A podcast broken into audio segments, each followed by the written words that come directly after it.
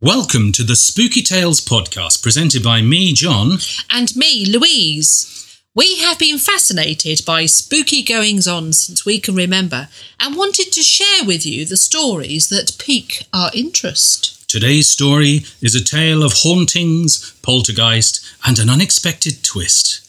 It's the spooky tale of haunted Huntingdonshire.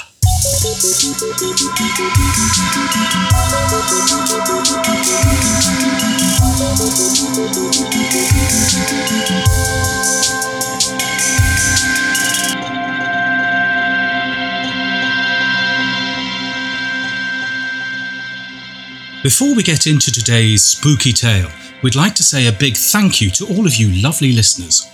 Thank you for your comments on YouTube and Instagram. We really appreciate them. Special shout outs to Debbie, Wendy, Lisa M, Lisa J, and Ardith, aka SSG. Ardith, did I pronounce that right? Absolutely spot on. Thank you. I hope I did, Ardith. Anyway, thinking of you. Today's spooky tale is a meander through haunted Huntingdonshire in the east of England, nestled between Cambridge to the south and Peterborough to the north. These tales are taken from the excellent book by Mark George Egerton called The Haunted History of Huntingdonshire. We recommend you read this well written tome of tales. We'll leave the details in the show notes. We first visit the village of Alconbury, just to the north of Huntingdon. Alconbury is famous for its Royal Air Force Base and also for being the home of the former Prime Minister of Great Britain and Northern Ireland, John Major. The RAF base was until recently under the control of the United States Air Force before they withdrew in 2015. I remember that. Oh, yeah? I remember all the the American airmen. Right. The area. Oh, yeah, go on. No, no, no. Just just leaving that there. All Oh, right, okay. The airbase and subsequent area is well known for its spooky tales. One such tale was of some servicemen whilst on night duty. They said they could hear children's voices. The voices seemed to be all around them before fading away. Upon investigation, they discovered that there had been a train crash in the area in 1876 where six children had been killed. Oh dear. I know, it's rather tragic that. Another tale was of an engineer who was installing a stabulator trim actuator on a phantom jet. That's the type of jet rather than the jet being a phantom. I've no idea what a stabulator trim actuator is though.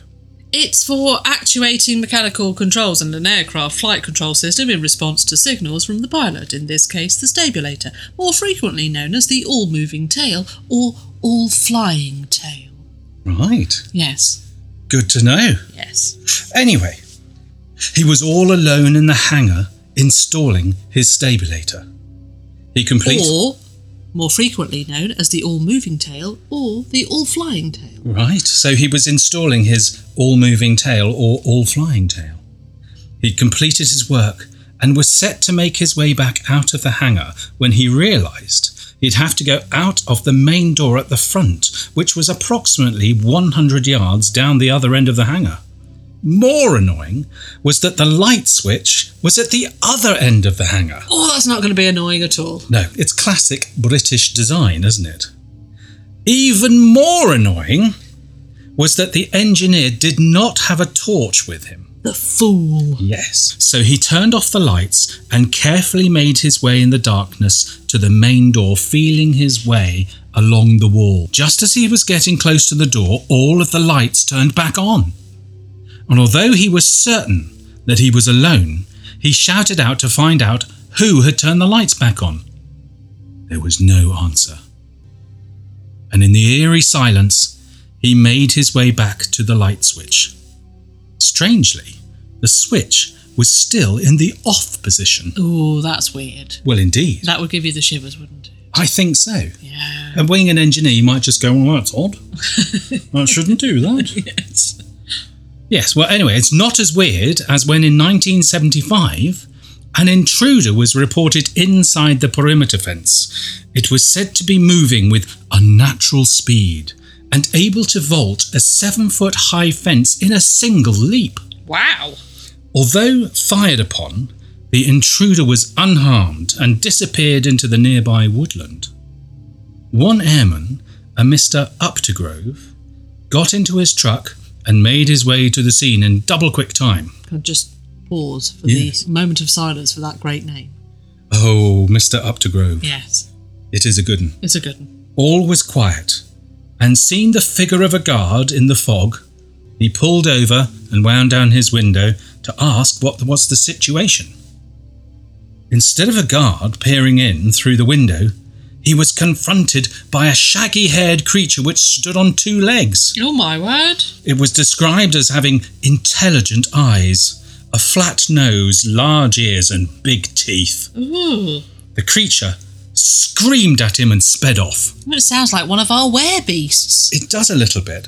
I'm intrigued by the intelligent eyes, though. yes, exactly. I wouldn't know what intelligent eyes looked like, but obviously, although scared to death by this creature, he could go, "Oh no, those are intelligent No, eyes." it's a lovely comment, isn't it? Yes, I, I, I very I nice. mean, he obviously had a good look at it because he was able to say flat nose, large ears, and big teeth. But Well, then, yeah. if it's screaming at you, you might well remember that.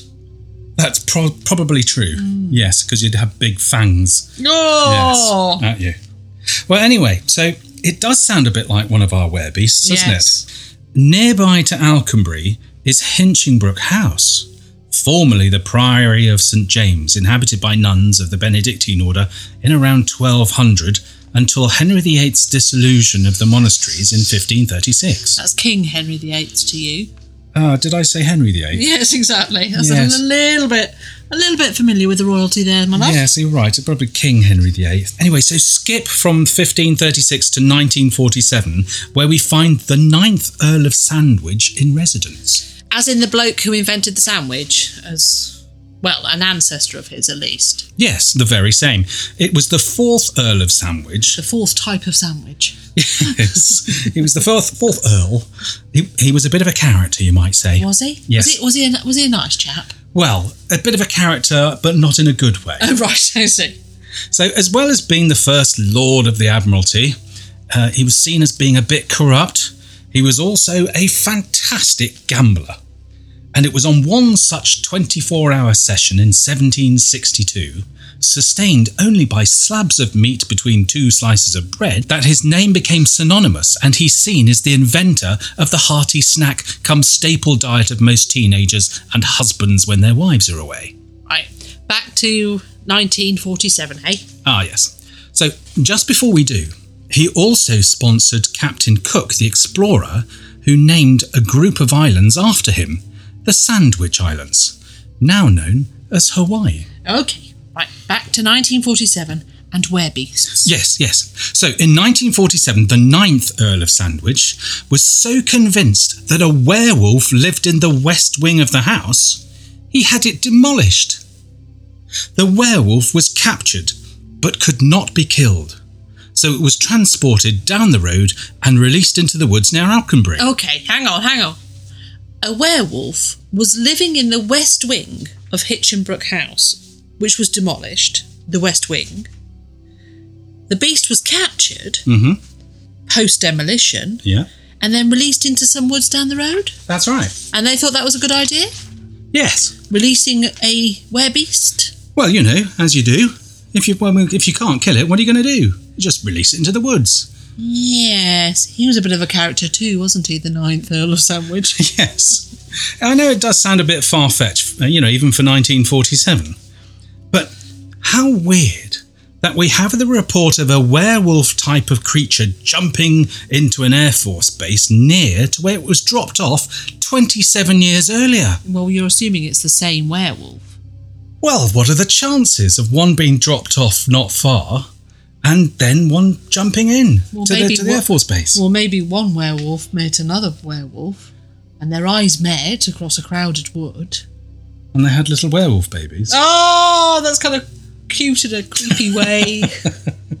But you've got to remember that these are Air Force personnel, therefore reliable witnesses. I'm still trying to picture why he thought there was a werewolf in the west wing of the house. Had a butler and maids been making its bed and bringing its snack? I know. Have there been droppings?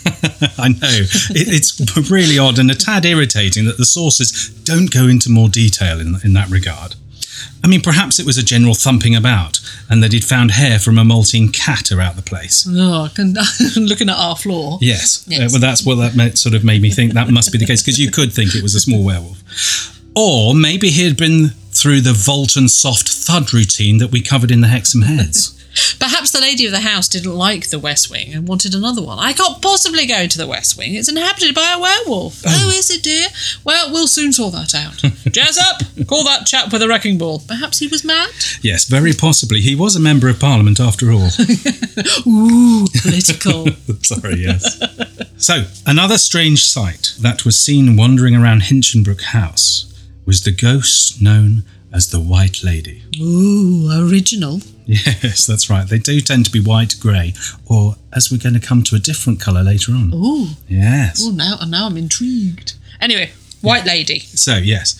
At about the same time that the werewolf was unceremoniously evicted from the West Wing, a- an RAF recruit named Malcolm Turner, stationed at RAF Brampton, which is a stone's throw away from Hinchinbrook House, he was courting a young lady called Sandra. Oh, I love that phrase, courting. It is very sweet, isn't Yes. it? And of the time, I think. Now, often they would go dancing at Huntingdon Town Hall. Oh, I say, now that sounds a bit more racy. yes, and on one occasion, as they were walking to the dance, Are, they- Oh, you, wa- are you saying that with air quotes as they were walking to the no, no, dance? Uh, they apparently they actually were properly walking. Actually, Okay, I take that back. as they were walking to the dance, they started to talk about the story of the ghost of Hinchinbrook House. All right. Apparently, a married lady associated with the house had been murdered by her husband in a fit of jealous rage. How could that ever happen? Well, yes. She was said to haunt the house and the grounds.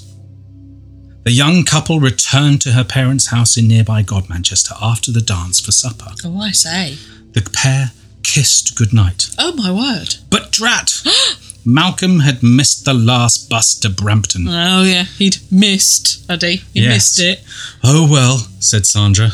It's a lovely night, full moon and everything. It'll only take you 35 minutes to get back to the RAF base. See you soon. Bye. Oh, dear. Do you think Malcolm had had thoughts of of a canoodle? he were thoughts of staying over? Well, who can say? But it was a bit careless of him to miss the last bus, Are wasn't you it? are you doing air quotes when you said when you say that when you say he's careless? Yes.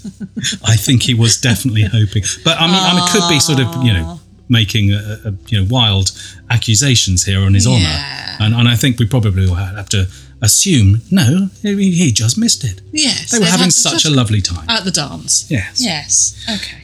Yes. Thankfully for us, he did miss it because on his walk back, absorbed in his thoughts for his lovely Sandra, Oh, that's so nice. he suddenly felt very strange, unaccountably uneasy. Oh dear. He realised where he was, just outside the grounds of Hinchinbrook House. it was then he heard a loud scream, which, he said, shook me rigid. Oh my word. And there in front of him Yes. was a woman dressed all in white. Oh She looked unhappy and depressed. gosh. He continued to walk towards the lady, even though he felt an eeriness he had never felt before. He then noticed that there was an aura of light around her. Oh my word. She was a beautiful woman of about 25 years of age. Yeah. He plucked up the courage to speak to her, but she made no reply. She then passed right through him, sending shivers down his spine. Oh my word. Oh my word. Can you imagine that? Gathering his senses, he ran and never looked back. God, don't blame you. Well, this is one of the, the many sightings of the White Lady, normally seen wandering through the grounds looking fed up. You mentioned that Hitchinbrook House was a priory. Any reports of ghostly nuns? Oh, yes, indeed. In the house itself, there are two tales that stand out. The first is the tale of an American visitor to the house during the First World War. As she made her way up to bed one night, she greeted two nuns on the staircase and bid them good night. At breakfast the next morning, she inquired about the nuns and wondered if she could meet them. The ninth Earl of Sandwich replied in a gruff, condescending manner that there hadn't been any nuns in the house for 800 years, madam. Oh my word. Well, actually, he was a bit off because it had only been 400 years. Well, give him his due. Yes, well, It was easy. 1536 and all that. yes. Can you imagine how she must have felt though? Well, actually, she must. Yes, she must Bit have of a thought that was shiver. completely mad. Yes, Yeah, what about well, obviously the oh nuns, I met them last night. That's exactly. Yes, she could have been as belligerent, couldn't she? Yeah. The other tale is from many years later, when the house had become part of Hinchinbrook School. So it was past 1970. it is still Hitchinbrook. Of course, it is. Mm. Yes. Uh, a cleaner had seen the nun, but only from the waist up. Oh, how weird's that? Yeah, it's another case like our Roman soldiers seen in the cellar in York, where the ground was lower at a previous time. In this case, in the Priory, it was between the 12th and 15th century. Yeah, no, that's a lot lower. That's a lot lower. Oh, yes. The Roman soldiers in the York cellar were cut off at the knees. It was later proven that the Roman road was about 18 inches below the cellar floor. They're not kind of two and a half feet, unless she was a very small nun. No, but no, that is ridiculous, though, isn't it? no, no. The floor was the floor was a lot lower. Yeah, but not two and a half foot lower. Yeah, All right. yeah. That's that's the idea. Okay, spooky, but the. the, Oh. You're not convinced. no. okay. There is another nun tale. That does make sense, doesn't it? Yes, it does. Just like- I've got no. So Yes. yes, there is another nun tale. That of the ghost at Nun's Bridge. Nun- I've got a friend called Nan, and I misread that, and I thought that said at Nan's, Nan's Bridge. and she's a mighty fine woman, and she deserves a bridge if anybody Well, does. why not? Yeah, I think well, perhaps we could, you know, we're going to have to. rename In my head now, that will become Nan's, Nan's bridge. Bridge, Best, yes. best woman evs. Now, we'll have to go back to n- being Nun's Bridge for the time being. So Nun's Okay, but in my head, I am hearing Nan's Okay. bridge. So Nan's Bridge is just outside the grounds of Hinchinbrook House. Mm. It used to be a proper road, but now it's just far too small to take the weight of uh, the 20th century traffic, or even 21st century that we currently find ourselves in. Let's- let's- And so it's now only Living in another century. eh? I am, and so it's now only a foot and cycle path with a small bypass nearby. yes, I have gone on it many times. The bypass? No, the small, the, the foot and cycle Oh, okay. bridge. Yeah, no, no, regularly walk. Fair enough. Well, the bridge, well, you'll know this, of course, Yes. spans Alconbury Brook, Yes, it does. and sightings of a nun have been reported for many centuries. It is said that the nun had a secret love affair with a monk. Ooh, naughty nun. Yes, and that she became pregnant. Oh my word, very naughty nun yeah. and monk. Yes, Mm. absolutely. Well, the prioress found out and had them executed by her henchmen. Although I do think there have been lots of tales, haven't there? That they actually didn't have to be celebrated. The nuns did, but the monks didn't, did they? Yeah, and they and the prioress had complained to the bishop you know, not long before about how uh, the nunks, the nunks, Is that a nun and a monk? I say.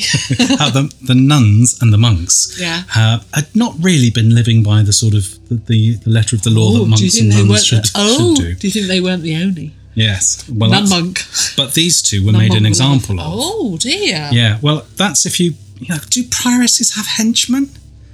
It sounds a bit far fetched, doesn't it? Yes, it does. I Makes don't them think sound they like do. gangsters. Well, in, in this area, a bit rough. the prioress is round here. Ooh, don't mess with them. no, well, you, And they're absolutely, hulking great big thugs behind them. yes, absolutely. Are you sure they're quite nuns? They're scary. quite tall, and quite broad as well, and their voices are quite deep. And one's got a big metal bar in their hand. And a beard. Yes. I'm so- sorry, sister. It's all right. Be careful, though.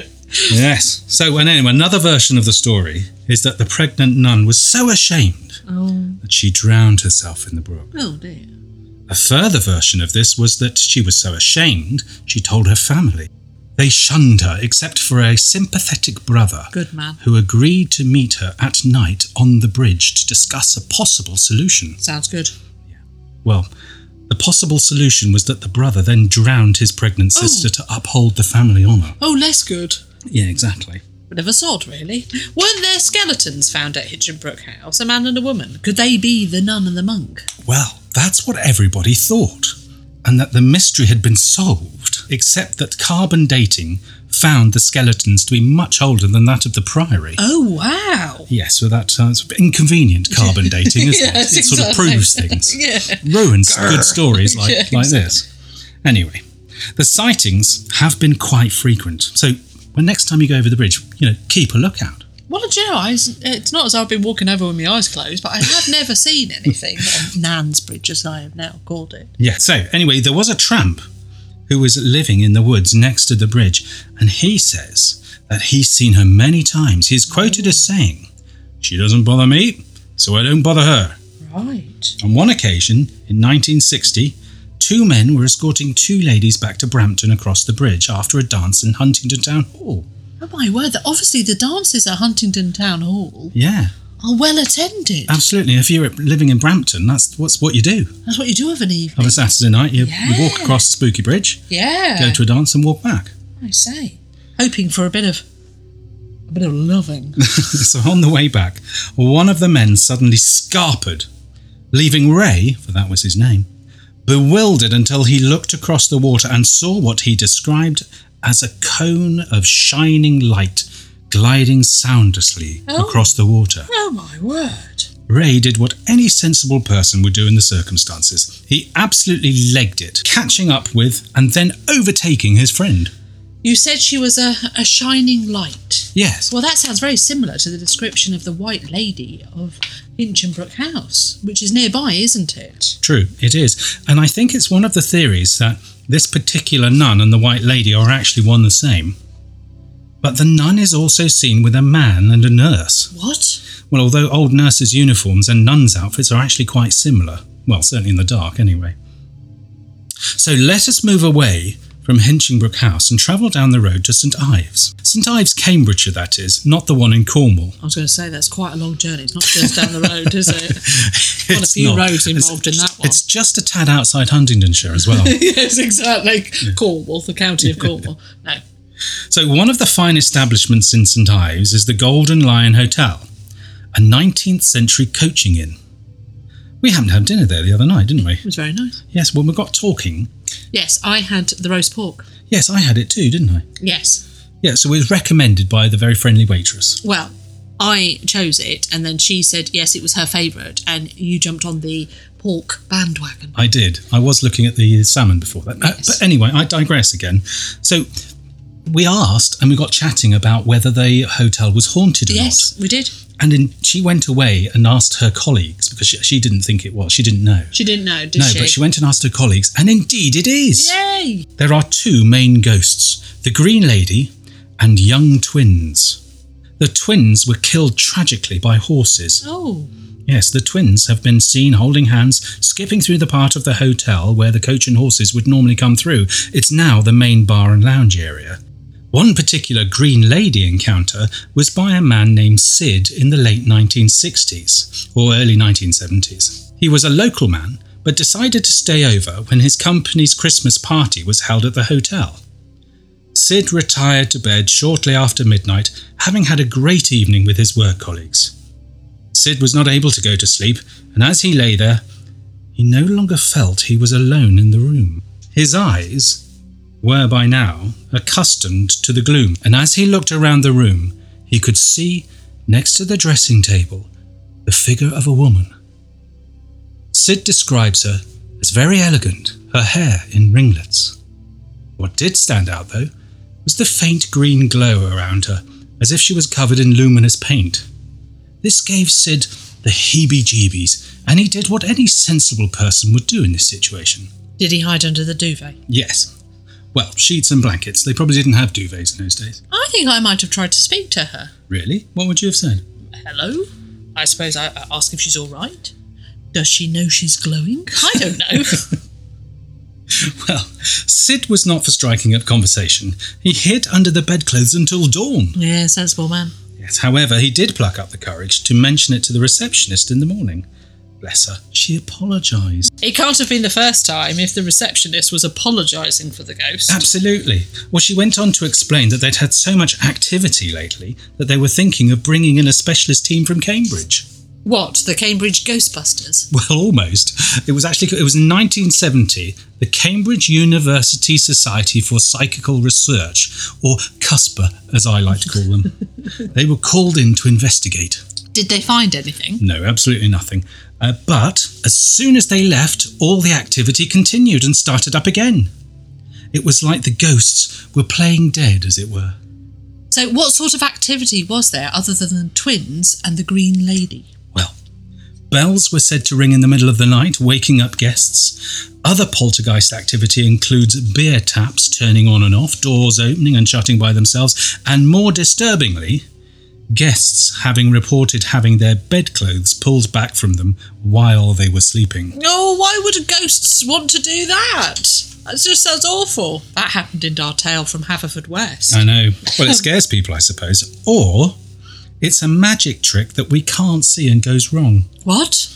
Well, you know when they're trying to, you know, magicians are trying to, or not just magicians, but you know when they're trying to. Mainly magicians. is it mainly magicians? Is it? When they're trying to whip the tablecloth from the table without knocking off the pots and plates and so on. Yes. Yeah. Well, maybe the ghost has placed ghostly items on top of the bed and is trying a similar trick, but we just can't see the items. Yeah, okay. Anything else? Yes. That probably isn't the case, is it? that No, one? not really. It's just scaring people. Yes. There have been reports of a man seen in royalist uniform. Royalist uniform, what do you mean? Yes, well, back in the um, the day uh, when they had the, when we had our civil war, there were two sides. Yes. We had the royalists Yes. and the not royalists. That's what I love about you. It's like your unerring, your unerring knowledge of history. You're just like laser with your details, aren't you? what were they called? Roundhead. Roundheads. That's the ones. Yes. So the royalists were called cavaliers, I'm sure, weren't they? Yeah, Cavalier in the round. Cavaliers and the roundheads. yeah, so So, which is a bit odd because St Ives is very well known for uh, Oliver Cromwell, who was very much lead um, ra- um, roundhead, wasn't he? yes, So, so, so the fact that we have this royalist wandering around and it wasn't Oliver Cromwell. No, it wasn't no. Oliver Cromwell. No. And as I say, I'm very odd in this area because all ghosts around St. Ives are attributing to be Oliver Cromwell, Oh, the Lord complete- Protector. yes. Or the other person they ex- attributed to be is Dick Turpin, an infamous highwayman who stole and murdered his way around the countryside. Yes, but he wasn't from this area, was he, Dick Turpin? Well, not that far hitching. Yes, that's true. So, did the friendly staff say anything else about the ghosts? No, but one of the bar staff is a ghost hunter himself. Ooh, that's quite cool. Yes, well, you know, he spends the night in old prisons, Mm. abandoned mental asylums, and the like. He even showed me his picture of his orbs. I say. I must admit, I would probably have said no to that. if you said, would you like to see a picture of me orbs, madam? You're a brave man. Good lord. Most impressive. Gosh. Oh, excuse me. So, is the. God, I'm now thinking about the man and his orbs. Is the Golden Lion the only haunted place in the area? No, there are plenty. Now let's take a pleasant cycle ride down the road to the manor house at the nearby village of Hemmingford Grey. Very lovely. The manor house dates back to the 1130s and is said to be one of the oldest continually habited buildings in the whole of England. It was purchased in 1939 by Lucy Boston, who is famous for her children's novels featuring the children of Green Know. I think I got pronounced that correctly. Green Know, yes. The manor is used as the background for the books. Indeed, Diana Boston, who is the daughter in law of Lucy Boston, who lives in the house now, well, she opens up the house by appointment only to enthusiasts of the books. The house is well known for its poltergeist activity. The author, Lucy Boston, described it beautifully as being, and I quote, very poltergeisty, particularly on the first floor. Ooh, what sort of things? The sound of someone running a cane along the banisters angrily. The owners thought it was the spirit of an agitated woman who lives there in days gone by. There is the sound of a flute being played in the music room. Also, local residents fear to walk the towpath outside the house in the dark, known locally as the Poltergeist House. Locals were so fearful that they'd walk the long way round rather than walk past the property at night. But my favourite story is of a ghost of a young airman being seen in the music room during World War II. Ooh, go on then. What happened? Well, Lucy Boston was a supporter of the war effort and often invited airmen over from RAF Witten to listen to her gramophone in the music room. Sounds a little bit by it, like a euphemism, but okay. We'll have to take that as uh, uh, no, as absolutely stand up no, stuff. absolutely. Yeah. One evening, however, the airmen were in somber mood. Oh. having heard the news that one of their comrades had been killed in an air raid. Oh my word. And during the gramophone recycle, they could hear footsteps coming slowly up the stairs, and I assume they weren't expecting them. No. The doorknob turned slowly, and their friend, the dead airman, entered the room. No! The airman looked at the ghost in horror and disbelief. The ghost looked at them and asked them why they all looked so shocked to see him. Wait, what? Yes, it turns out that the dead man was a namesake from another airbase, Oh my word! so it wasn't him after all. No! So they actually th- were thought they were seeing a ghost, but They it was a weren't. proper bloke. yes. Just a chap. Yes. Well, hooray! He wasn't dead. Hooray! Exactly. So another story I like is about Lucy Boston's son Peter, who was on the ground floor by the fireplace reading a book. Sounds lovely and cozy, doesn't it? Yeah. Uh, and it was not long after some builders had finished a large restoration project. I was wondering, would you please read the quote from Diana, Peter's wife? Certainly. As Peter sat there, he became aware of the room filling up with people. He recalled putting down his book to take in all that was happening around him. Peter described the dress of these people as being from many different time periods. Peter felt sure it was the previous occupants from the building's pasts who had come forward to show their appreciation and approval of the refurbishments. Well, there we are. The end of another spooky tale. Oh, wow, that was some really good stories there. I know, very good. So, thank you all for listening. We'd love to hear your spooky tales and your thoughts. Please do write to us in the comments on YouTube or via email, which is the spooky tales podcast at gmail.com. And come and follow us on Instagram at the spooky tales podcast. Thanks again. bye. Bye.